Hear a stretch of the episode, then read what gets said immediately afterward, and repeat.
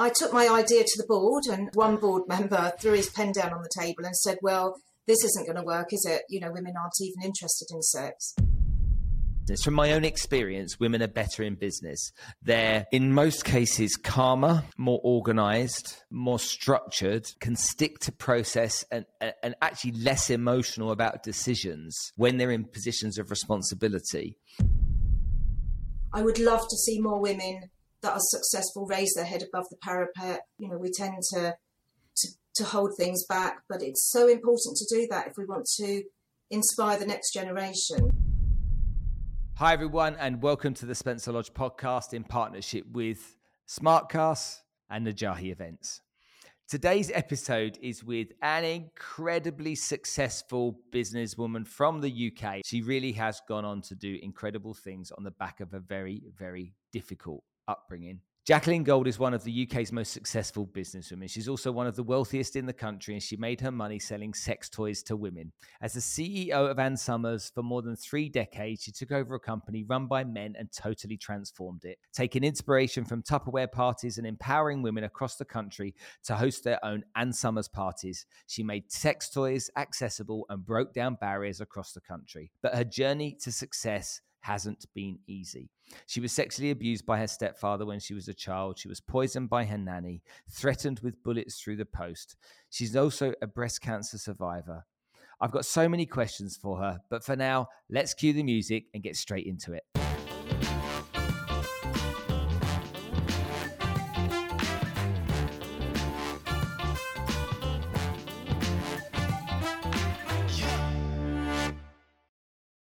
Smartkas, they're one of the sponsors of the show. Why do I want them to sponsor the show? Because they are solving food security problems for the world. I'm really keen that we understand the problem that exists by 2050 when there's too many people on the planet to feed. We need to find alternative solutions, and smart cars are at the forefront of those solutions, bringing in different forms of agri tech and technology focused robotic farming techniques that are going to help make sure we can keep the population fed no matter how much the climate changes. Go check them out at Smartkas Tech on Instagram, S M A R T K A S T E C H. Okay, go check them out there on Instagram. I promise you, what they're doing is really empowering, really valuable, and you will get something from following them. Najahi Events have been our sponsor since the beginning. I've got nothing but admiration for Alpha Mustafa and her team. They've been so good at bringing motivational speakers and inspirational leaders here into the region.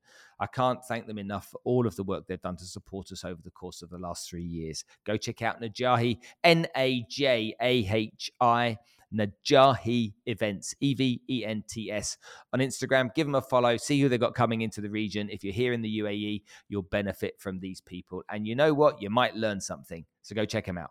But Jacqueline, thank you so, so much for coming to join us on the show today. I so would rather this be sat in person, but as we're three and a half thousand miles away, this will have to do for now. Thank you, thank you, thank you. I'm so excited. I've got like a million questions for you. I was, I was thinking earlier, but where I start and what I do and how I do it, and I'm like, this lady is so authentic that I'm just gonna I'm just gonna go for it and be completely ad hoc. So for all of you guys that are listening and watching to the show right now, this isn't my typical format. I'm just gonna go for it. I hope you enjoy it. Jacqueline, thanks for coming to join us. Thank you so much for having me. I've really looked forward to this. Oh, good, good stuff. Okay, it's that it's very hard to know where to start because I'm fascinated about your business journey. Um, Tony Robbins once said the greatest, uh, the greatest revenge is massive success, and that for me plays a role in my life as well. And and, and for me, it was it was actually bullies at school. The the bullies until the age of about 45, the bullies were such a massive motivation for me and they kept me going and thriving and pushing until I kind of made peace with it. And it took me an awful long time. But I'd like to come on to that in a little while. But maybe let, us start with your childhood because it was a bit of a tough one. Just, just take me back to when you were a kid and tell me what life was like. Yeah, I did have a very, a very challenging childhood. I was an only child until I was seven years old when my, my sister came along. And up until then, my mother was very protective. If I was sitting on the beach, she'd draw a, a, circle in the sand and put me in the middle, and I wasn't allowed outside of that circle. Um, so, in some ways, it was a very lonely childhood. And then my parents split up at the age when I was 12, when I was 12 years old. um, and my mum met somebody else, and it was it was him that um, sexually abused me between the age of 12 and 15. And I was a particularly young 15, 15 year old, but bizarrely, you know, my mo- mother's instincts to be overprotective during the early years, um, you know, she was completely taken by this uh, new new man in her life, and I think potentially, you know, didn't see what was going on or did see, but you know, did didn't sort of protect us in the way that we we would have wanted her to. T- tell me about that relationship with your stepfather because you know I have a stepfather and a stepmother too. My parents got divorced when I was about seven, but I look back with incredibly fond memories of incredible people and consider myself to have two mums and two dads, and so I'm very lucky. In the first instance of getting to know him, was was he were you wary of him from the beginning? He he was a friend of my parents, him and his wife, and the the when I look back, the abuse actually started before my my father left home. But you know, as a very naive twelve year old, I didn't actually really know. You know, when I look back, I don't think I really knew what was going on. It, these things often are very subtle at the beginning. You know, I did. I don't remember really interacting with him other than these sort of strange episodes. Uh, other than outside of that, I don't remember interacting with him. And it wasn't really until my father left home and he moved in that at first I thought he was a very uh, gregarious, outgoing, popular, um, a popular man. Uh, had lots of friends. Seemed to me to be what I would describe now as a a man's man, uh, as in, you know, sort of an alpha male. My mother slowly changed over time and became quite timid. Um, as and as far as saying, you know, she she became quite. I think he was quite controlling, and it, it got to a point where my sister and I could tell what mood he was in when he came home from work by the way he threw his keys on the on the table as he came through the front door. So over a period of time, you know, it, you know, we what we saw was one person, and what others saw was a very sociable. Uh, unless, of course, it was my mother's friends who slowly he stopped her from seeing. Unless they were friends of his, she she wasn't able to see them. And the same with family, we would sort of distance from the family. So did you feel as that relationship grew and, and your mother became submissive essentially to your stepfather. Did you did you become more distant from your mum as well? So there was one day i actually told a cousin of mine and, and to use these very childish terminology i said oh john, john gets fresh with me was the words i remember very clearly using. And uh, she overheard me and um, you know I was immediately told off for telling lies.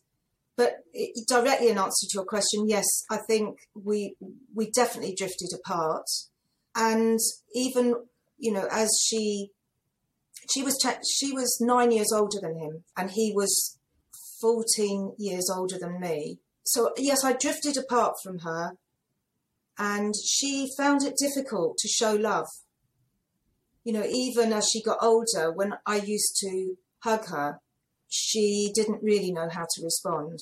That's uh, that's really sad because at, at any stage in our life, you know, one of the the nicest things you can ever experience is your mum or your dad putting their arms around you and giving mm. you a, you know a hearty deep sincere love and makes you feel safe again doesn't it so I know, yeah, I know, and I, you know, Vanessa and I, have, my sister, we've had conversations about this a number of times, and it, it is sad.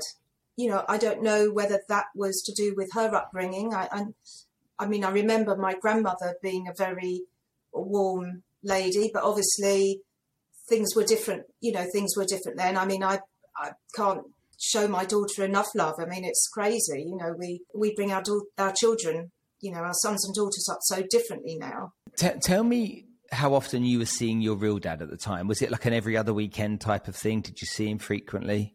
Yeah, actually, my dad used to come over and see us every Thursday night without fail. He would sit in a very hostile environment because he'd sit in the in the lounge and we'd sit there and uh, mum would come in occasionally. John was a musician and he would hide himself upstairs. So there was an atmosphere, definitely. But we didn't we didn't go and stay with him, which you know is is much more sort of common today. Yeah, I, I it wasn't until really I left home that I really got to know my dad well. It's one of those things that you think, if you think very kind of like practically and unemotionally, the, the first thing would be, well, why didn't you tell your dad? You know, because mum wouldn't understand, but dad would. And I know many years later, when you told your dad and he found out, you know, you wanted him to know, and the first thing he wanted to do was to go and, you know, smash his face in type of thing. And there must have been a reason why you didn't tell your dad or didn't want to tell your dad? Do you know what that might have been? There were a couple of people that I that knew what was going on, and I huh. I didn't realise that at the time. As you know, some relations saw something and told my my mum about it, and she dismissed it as you know you've you're mistaken, you know that wasn't what happened, etc. Later in later in life, I, I I, I internalized it really. I found it very difficult to tell anybody. And, you know, it was easier to put it in a box in the back of my mind. But equally, visiting my mum, I had to do on, you know, certain times of the year. And that was extremely difficult, you know, very painful. I sort of had panic attacks. My sister, who I hadn't uh, confided in at that point, couldn't understand why I was acting so strangely. But when I did eventually tell my dad, it was the hardest thing, you know, to tell somebody that really cares about you and loves you what has happened.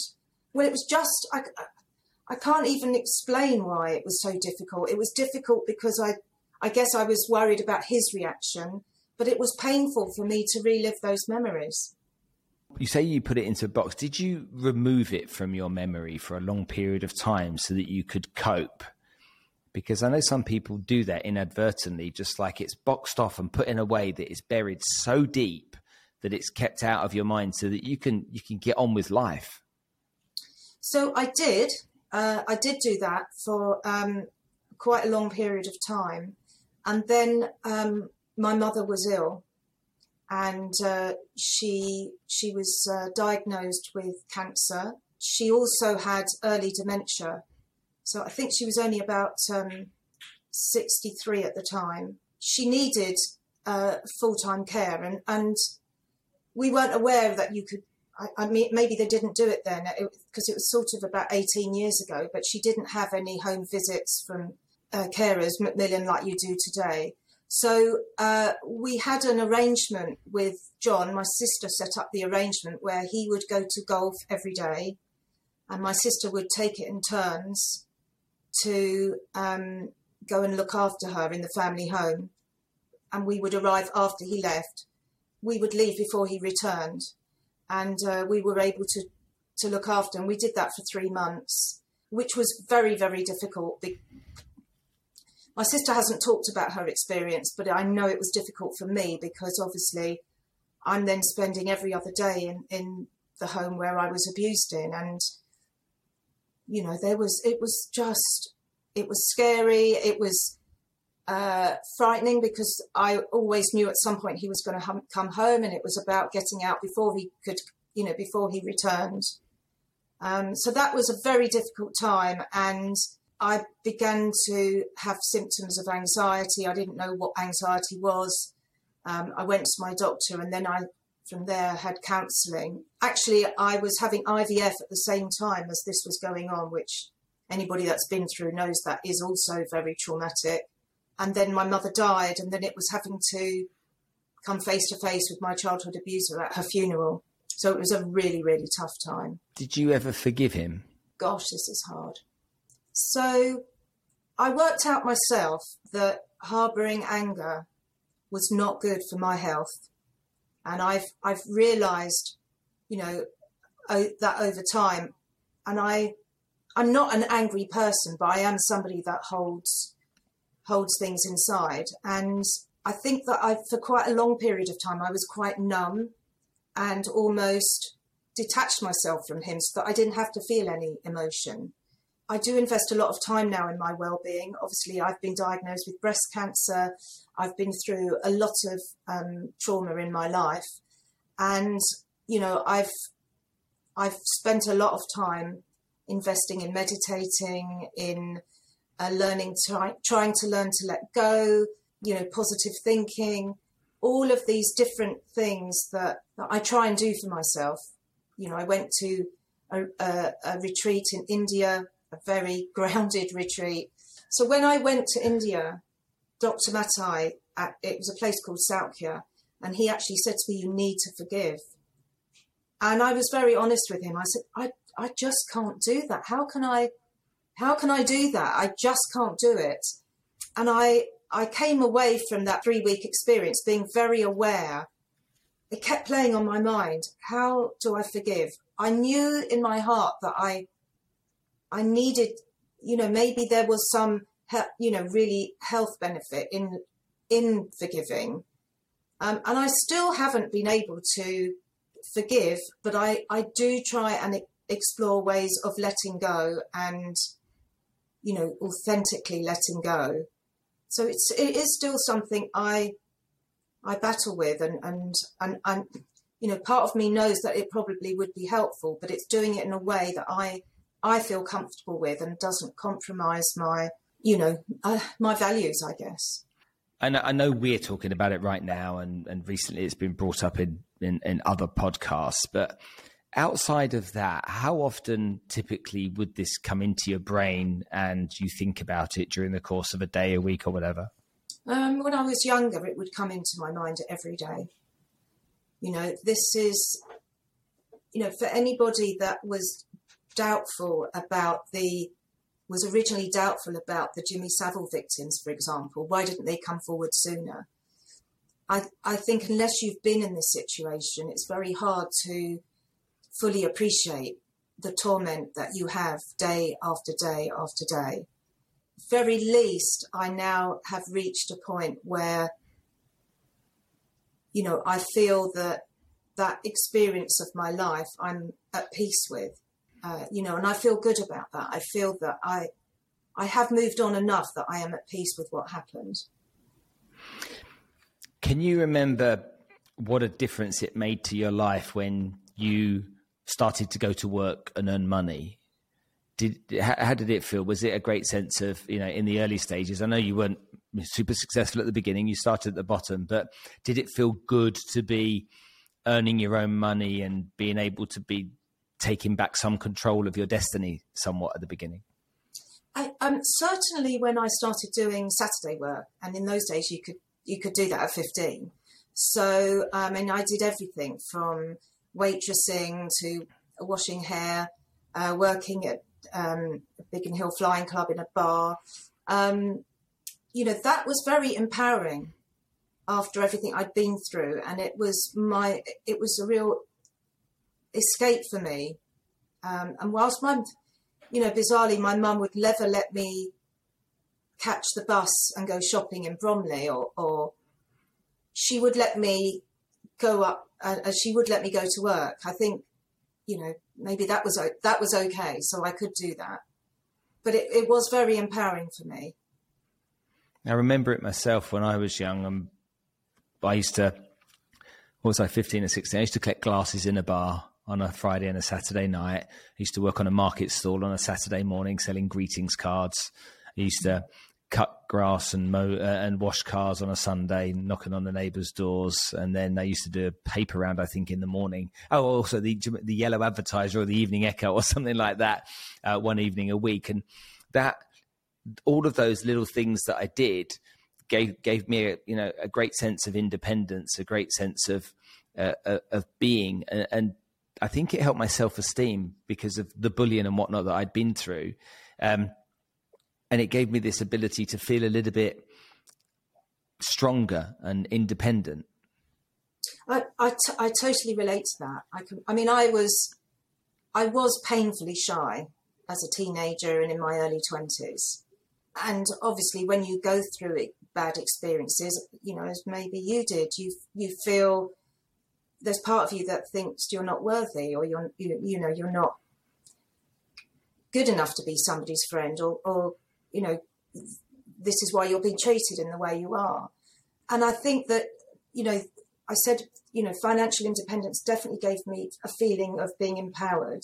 But like you it is the very start of that journey of confidence building and self-esteem and and just feeling like actually you know i'm adding value here i'm contributing I'm, I'm, you know, somebody values what I'm doing.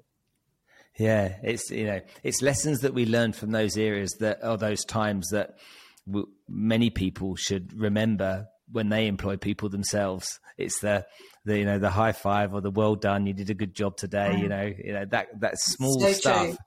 You know, the small stuff just meant everything. Uh, I had a boss one day that said to me, you did an excellent job this week. I'm really pleased with your effort. Oh man, that lasted a month. I was really? buzzing for I was buzzing for a month just because of those words as he was leaving the office with you know getting into his car. Just the moment that he took that moment, I'll never forget it. I know exactly the, I know exactly where I was standing in South East London at the time, exactly where I was standing.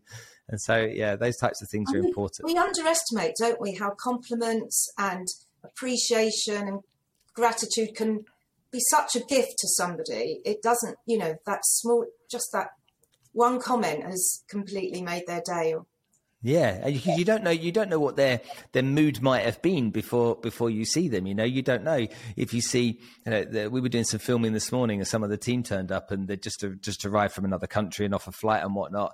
And I, I said to the two of the girls, I'm like, "You look awesome today. I really love your outfits." And they just went, oh, thanks, Ben. And it just in that moment, it just lifted the whole, you could feel yeah. the whole room just feel lifted in that second.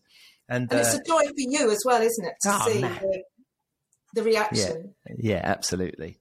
Okay, let's, um, let's move on and start talking about Jacqueline, the business lady, because you have had an incredible journey and been incredibly successful, one of the most successful business ladies in Britain on a subject matter that even to this very day in Dubai is incredibly taboo.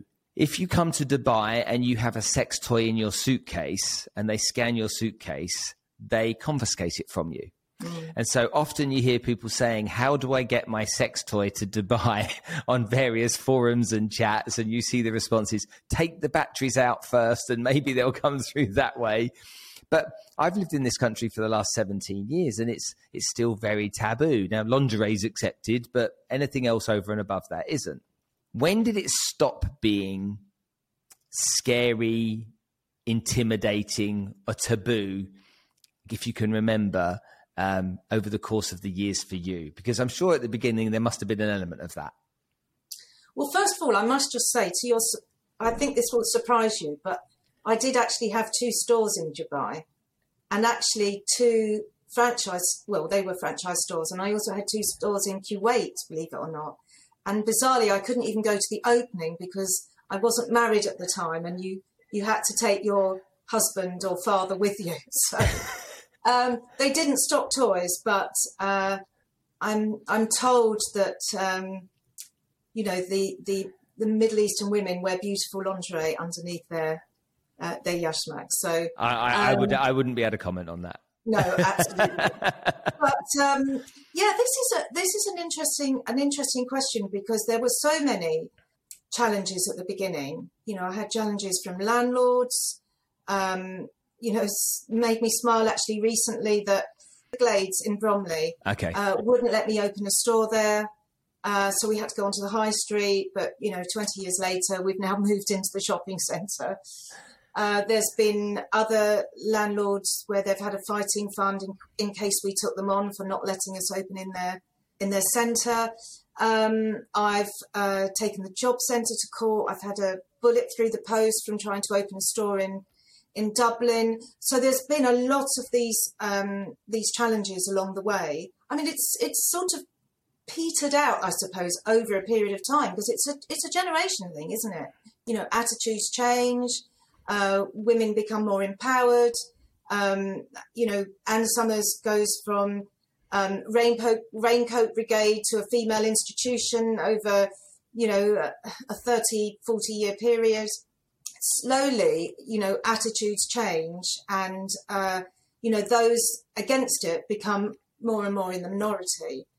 Um, but there's certainly been a lot of milestones along the way. I mean, I remember in uh, 2004 being invited to Buckingham Palace to meet the female members of the royal family, along with 200 women that had made a, a, a great contribution to business. You know, those those little milestones over, you know, on the back of what I'd been, the journey I'd been on were, you know, really important to me because, you know, they were sending out you know, really big messages. And, you know, some of the different awards that I've been very fortunate to, to receive, along with the work I've done, I think have helped change perception.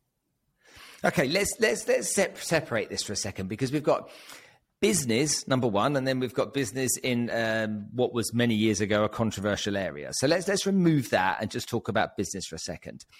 What are the ingredients that you think that you had to help you become a really successful business person? What what were those? What were the? Was it you know because people will lean into the fact that you know your dad was in the industry beforehand and that kind of stuff. But what were the ingredients that you think that you had that made you successful? I think the first thing was that I didn't have any business experience, so I was forced to rely on feedback from my customers. I made the choice that it was going to be for women only, which I think was a really smart move when I look back. And, you know, that, that relying on my customers piece is something I still do today. And um, so I, I think that was uh, very important. You'll hear a lot of people talk today. I mean, the, the you know Simon Sinek, for example, is a, a big advocate of your purpose, and I, you know, I had a purpose right from the beginning, which was, you know, I wanted to empower women in the bedroom.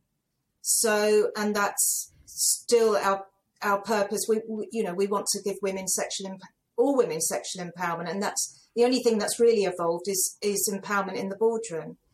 Um, so that's something that we were doing very very early on. Um, and I think, you know, and also the only other person I can think of doing something similar was Anita Roddick. Mm-hmm. You know, she had that, she had that purpose. So, you know, and, and we had this amazing USP and this was something we were it was a business run by women for women. Um, and i think all of those things and i you know i can go on and on here. I mean i was extremely passionate about the idea.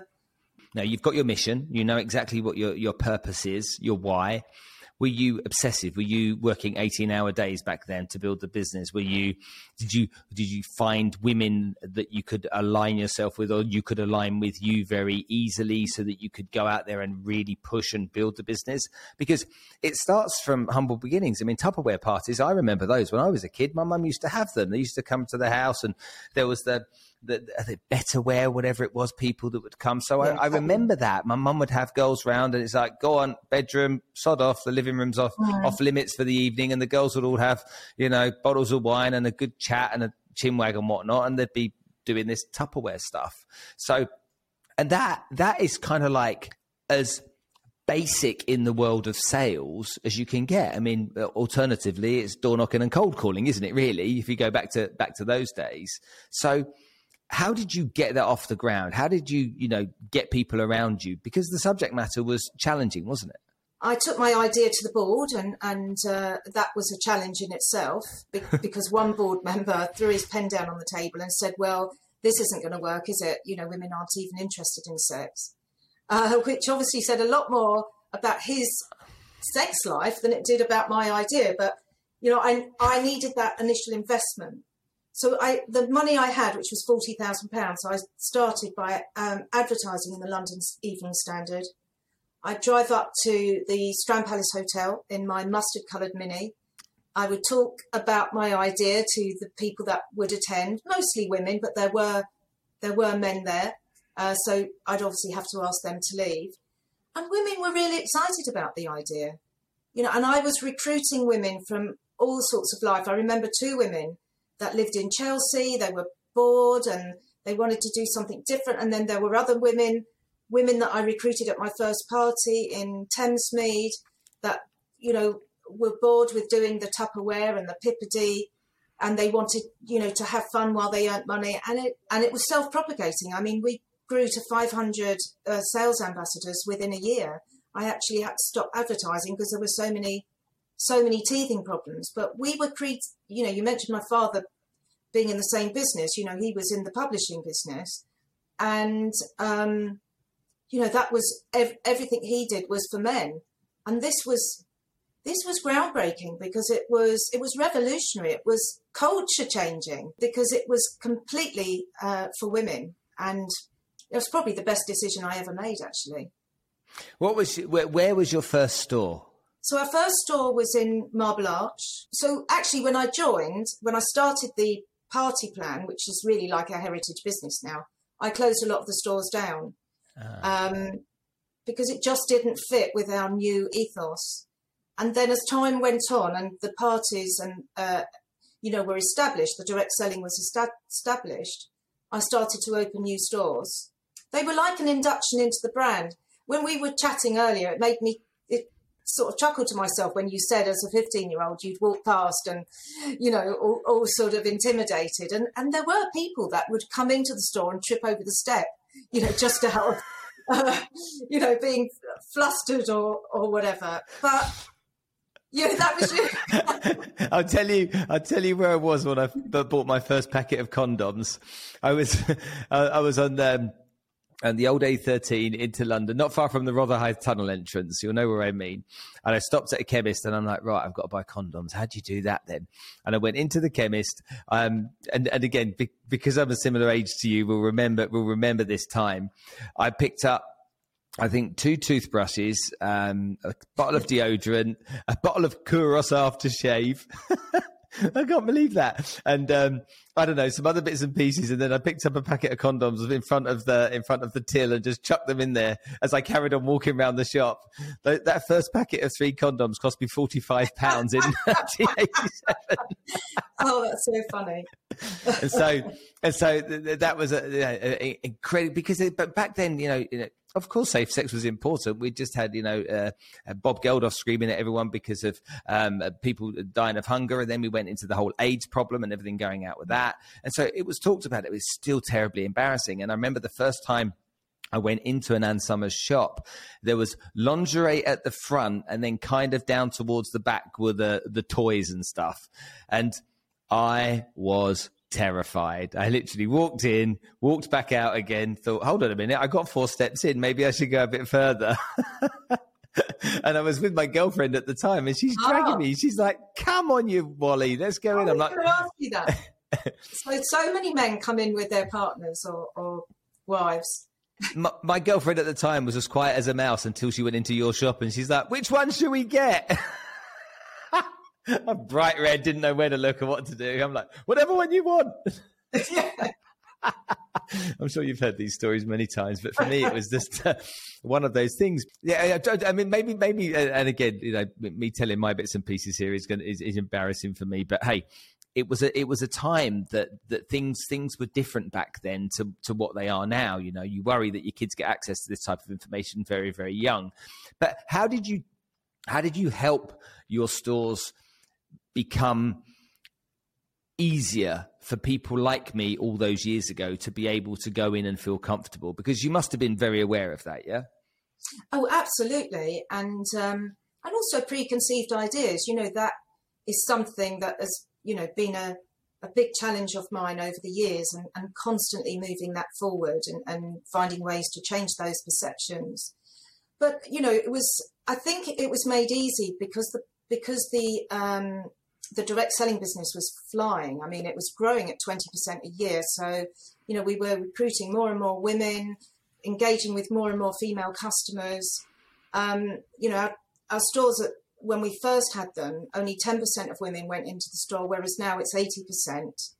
Um, and more couples at weekends. So, you know, there was this natural of making it female friendly. The ambience has changed. You know, it's you know it's much cooler. It's um, and it, and it, obviously that's been a transition over the years. You change the music, you change the the uh, changing rooms, you um, you train the staff in a different way. You you know we have sex experts in the store so that you know and they they're trained you know, to make everybody feel comfortable. And and the quality of our lingerie, you know, is fantastic now. So all of those changes, and actually category, you know, we have so many more categories of products now, swimwear, and um, we do Mama Summers and um, birthday. So all, all different, you know, birthday suit is for different diversities, and Mama Summers obviously for mums that have just uh, had babies. So you know, we we've got so much um, broader categories now in the store and plans for many more. You know, we have our we have our brand values and our you know we set about putting together creative values, loads of research on you know what would make our female customers feel comfortable.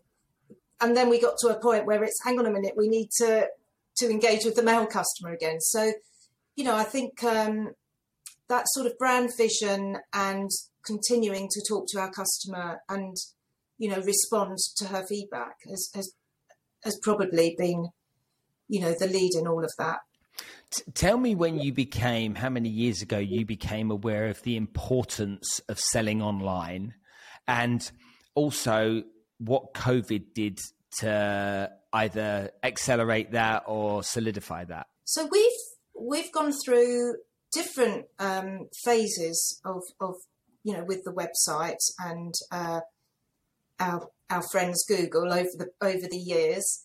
Um, so obviously, we we set up the internet very early on the website, and that was doing incredibly well.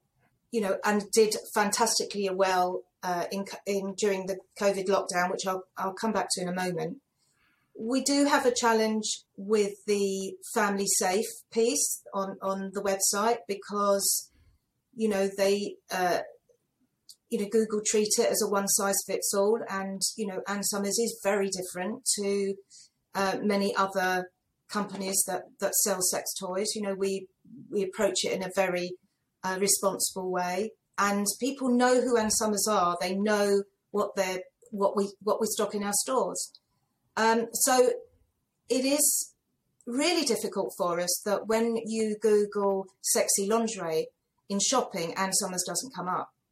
So that is that is a big hit for us. You know, that is a big um, it's a big it's a big problem. But where we have partners, so for example, we we sell in we sell in Boots, we sell in ASOS, Zalando, Next. We have, you know, 30, you know, very high profile brands that we partner with.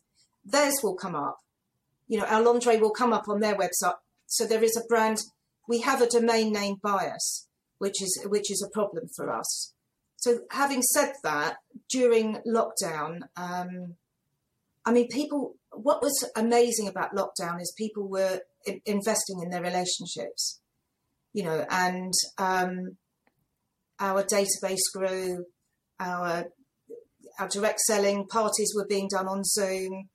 Um, we were doing a good job uh, engaging with our uh, customers on social media. We outsold a penis pasta, uh, you know, almost immediately, along with all the loo rolls that were going, people were stocking up on. So there were some funny moments that we were really able to get involved in conversations and have a bit of fun and remind people that this isn't all doom and gloom, that we can have, you know, we can enjoy ourselves. And it didn't completely plug the gap of having you know 100 stores closed but uh, it did it did keep people engaged and it, and it certainly helped the, the, only other brand that I that I and again forgive me I'm a guy and the women listening to this I apologize in advance but the only other like, like lingerie or sexy lingerie brand I can think about is Agent Provocateur and they have they have stores. I, I, don't know the names of any other brands, and I'm sure again the women listening and my production team will be like, "Duh, dinosaur." Um, but when I when I think about innovation in your industry, innovation of products, innovations in marketing, is it is it difficult to innovate in your in your space? It isn't really. I mean, we when I say isn't, I mean obviously actually pulling a product together is complicated because of all the mm, you know processes it goes through. But I think we're we're really you know we have a fantastic team of people. They're all on brand. We have um, we have uh, testing groups uh, that naturally volunteer, that everybody wants to be in our, on our testing panel. Um, so we get great feedback. Um, and there's so many different themes. It's, it's not what people think. It's not just a sex toy. You know, that we go through a period of well-being. You know, I when I was diagnosed with breast cancer, I came up with a, a whole new range of my Viv products, which, by the way, stands for my very important vagina, and that was designed.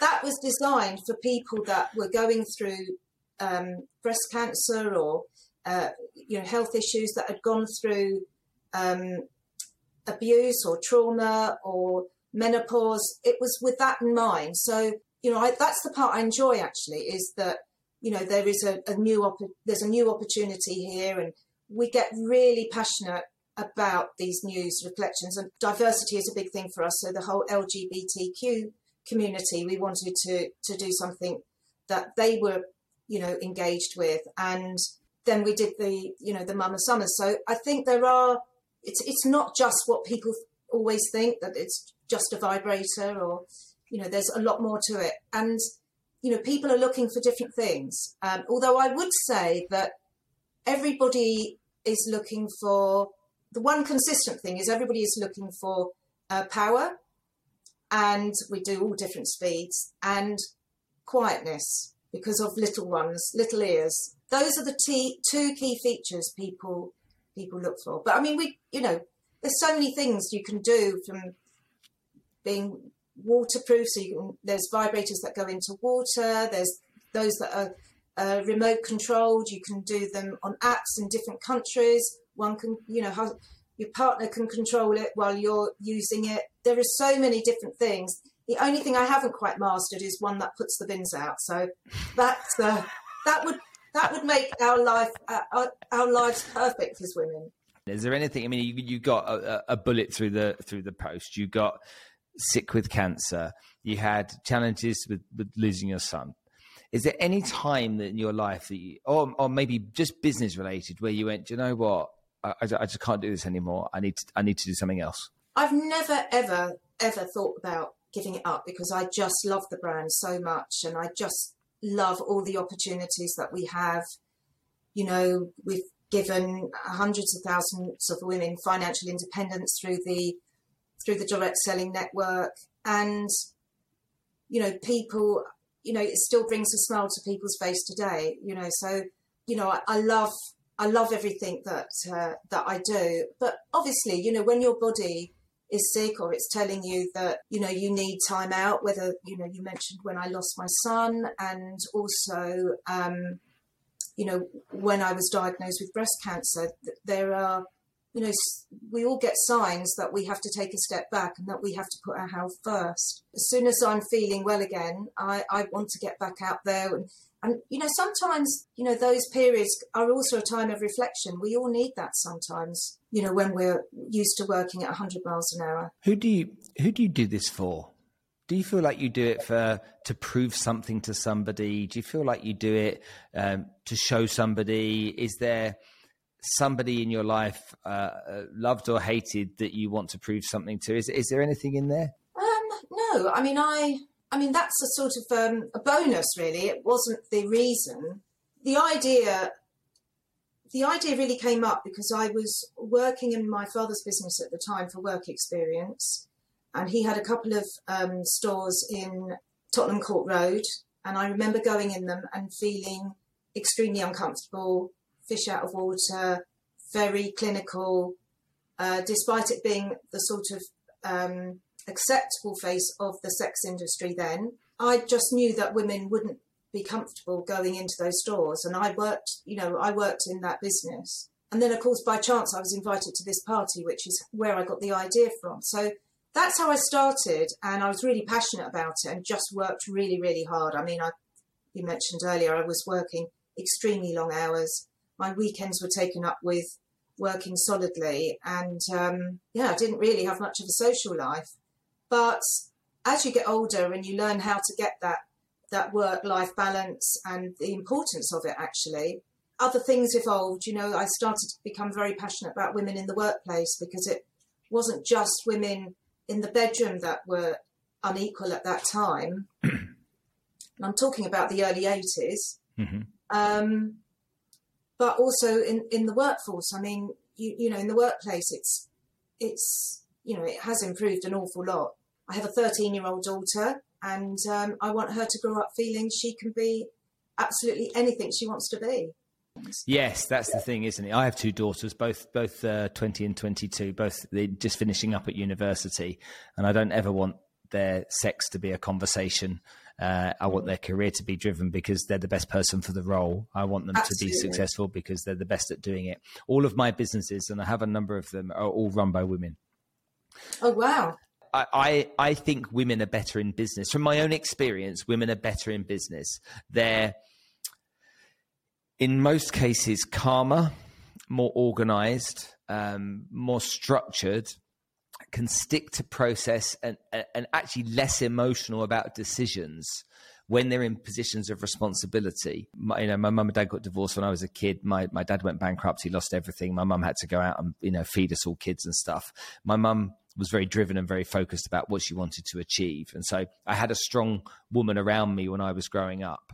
And I look at the the, the people that run my businesses that they're I use this term in the in the nicest possible way. They're fierce. They're all fierce. They're they're driven. They're focused. They're clear. They know exactly what they want, and they're working towards achieving their objective. And it's an absolute joy to work with them. And people say to me over the years, "How did you build your success?" And I'm like, "I'm not very good at business. If I'm honest with you, I'm just good at finding really good people." Mm. And so when I look at your success, you know, you've gone on to be one of the most successful business women in the UK. Uh, I'd like to take women out of that word, though, I'd like to say you've become one of the most successful business people in the UK. You must be really proud of that. I, I am really proud of it. Um, and, you know, I'm extremely, extremely proud of the.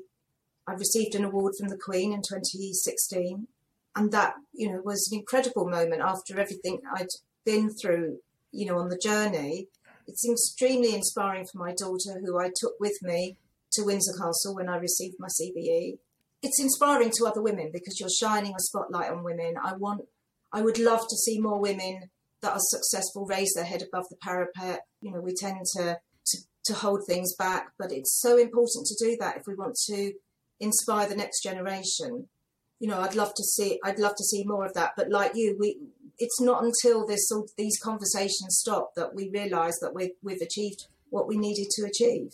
I could sit and talk to you for hours. I've got a million more questions for you, and I, I genuinely could spend the next two or three hours. You are just a, a, a, really awesome human being, and getting the chance to talk to you today has been an absolute blessing. I won't take up any more of your time because your phone doesn't stop going and your, your iPad doesn't stop going. But, but Jacqueline Gold, thank you, thank you, thank you for coming to join us today on the show. Spencer, thank you so much for having me. It's been a real joy, and your you thank you also for your very kind words. Um, I've really, mm. really enjoyed our chat today. Really have.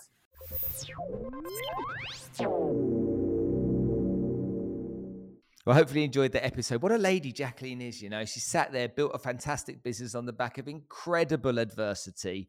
She's a, a an incredibly fierce, focused, dynamic woman and she, as I was trying to get information out of her as we were talking through the podcast, she got a lot of information out of me, which I'm sure made you chuckle a bit and maybe took you down a memory lane yourself about when you were younger. If you've enjoyed listening to this podcast, then please do me a favor. If you're on iTunes right now, leave us a five star rating. It would mean the world. And if it's any other podcasting app that you're on right now, leave us some love follow us, engage with us. Tell us about what you like, what you don't like, guests you'd like us to have on the show, how we can improve it and make it a better experience for you.